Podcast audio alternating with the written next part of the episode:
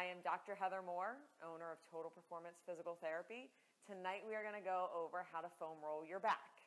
That is your lower back and your upper back. This is a great way to fix your posture in about a minute or less. Now, granted, it's not going to solve everything, and you're going to need to take some steps in order to be able to maintain what the roller does. But if you're looking for that quick fix to fix your posture, this is definitely going to help you do that. Uh, it is not going to solve everything, like I said, but this will really help get things straightened out and, and break up some tissue. Now, I do want to caveat this is I get this question a lot and I get people who come in here and have foam rollers that they don't ever use and they're collecting dust because the foam roller is so painful they can't use it. So there's a lot of variations to do foam rolling with. So this one that you always see me with is spike. We are um, we are very into spike here. So it's it's the hardest foam roller you can get. Even a PVC pipe does not do as much as spike does, but it's extremely aggressive. And most people, when they come in here, unless they're a runner saying, I got to run a race in a week, we're not going to get them right onto spike. You can get a flat foam roller that you can start with. And what you want to do, and what we're going to go over tonight, is some things that you can do to open up your, your back and to really help release some of the tissues in your back. But what you want to make sure that you do is that you find the appropriate foam roller for you. Not doing it is not an answer. So if you sit on a foam roller and it's really, really sore, push up on your hands, push up on your legs so that all your weight doesn't bear down on the foam roller. If you get on a foam roller and it hurts too much to do a foam roller, that's exactly what you should be doing. You should be seeking treatment also at the same time in order to help relieve a lot of that stress and tension and uh, knots that are in your muscles. But if you wind up sitting on a foam roller or you start foam rolling and you're like, I can't even do this, this is so painful, I'm just going to put it aside, it is telling you it is exactly what you need to be doing. So find a, a foam roller and, and practice these techniques that we've been showing you and that we've been going through. And if you are not able to do it, you need to seek treatment. So you need to be in our office so we can get you to foam roll. Foam rolling is an excellent diagnostic tool as well as an excellent tool to help you feel better. And what I mean by diagnostic tool is that if you sit on spike and you feel trigger points and you feel pain, that's an area of dysfunction. This should feel good. This should feel like a really deep massage. And you're probably going to feel trigger points every day, depending on how active you are. It's not a bad thing to feel a bad spot and roll it out and have it be gone.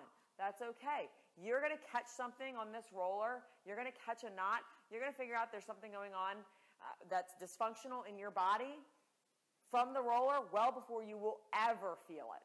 So this really helps uh, allow you to feel things that are going on in your body that you actually aren't able to feel yet.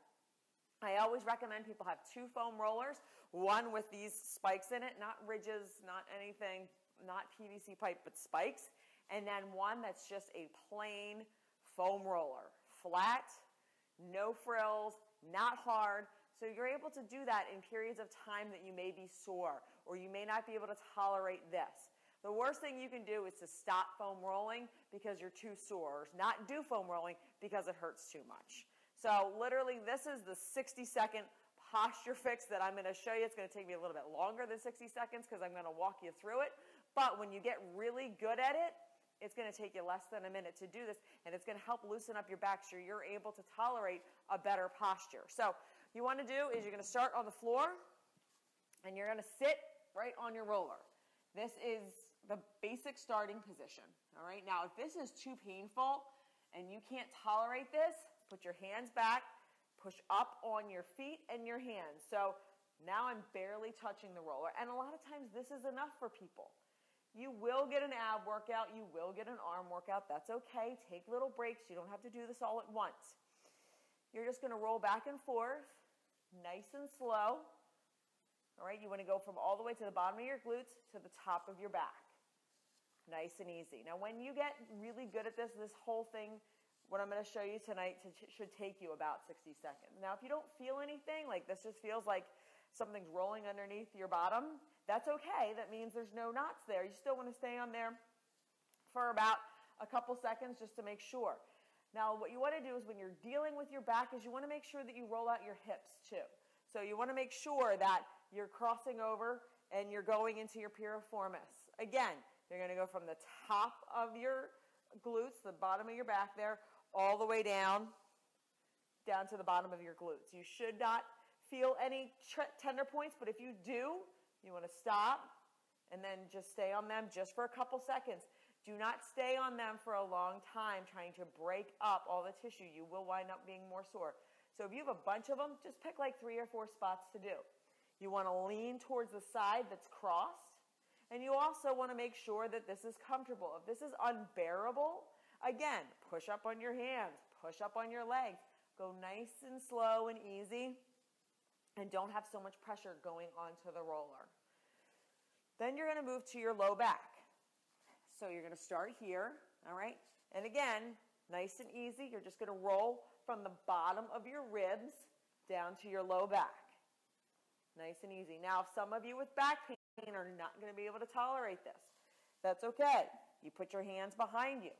Now you're just leaning on it just a little bit, and you do this. It's nice and slow. It's nice and easy. If you have a shirt or a ponytail or something, just be careful. It might get caught. So all you're going to do is then you're going to go up towards your ribs. All right. So up and you're rolling your ribs right now to the top of your shoulders. Do not bring this onto your neck. You never want this to go onto your neck. Your neck's not going to be able to do it. You can also bring your arms behind your neck so you to give your neck some support. And you can bring your shoulder or your elbows together like this and then roll. Bringing your elbows together is just going to open up your shoulder blades a little bit more and allow that roller to really get into that back area, that upper spine area. Nice and easy. Again, if you can't tolerate this, just put your butt down, okay? And inch your way up nice and easy without picking up your butt. All right? You're going to get pops and cracks. You can't probably hear them, or maybe you can, but my back sounds like the 4th of July. That's okay in order to be able to alleviate some of that pressure, in order to be able to break up some of those knots. It is perfectly fine to hear pops and cracks.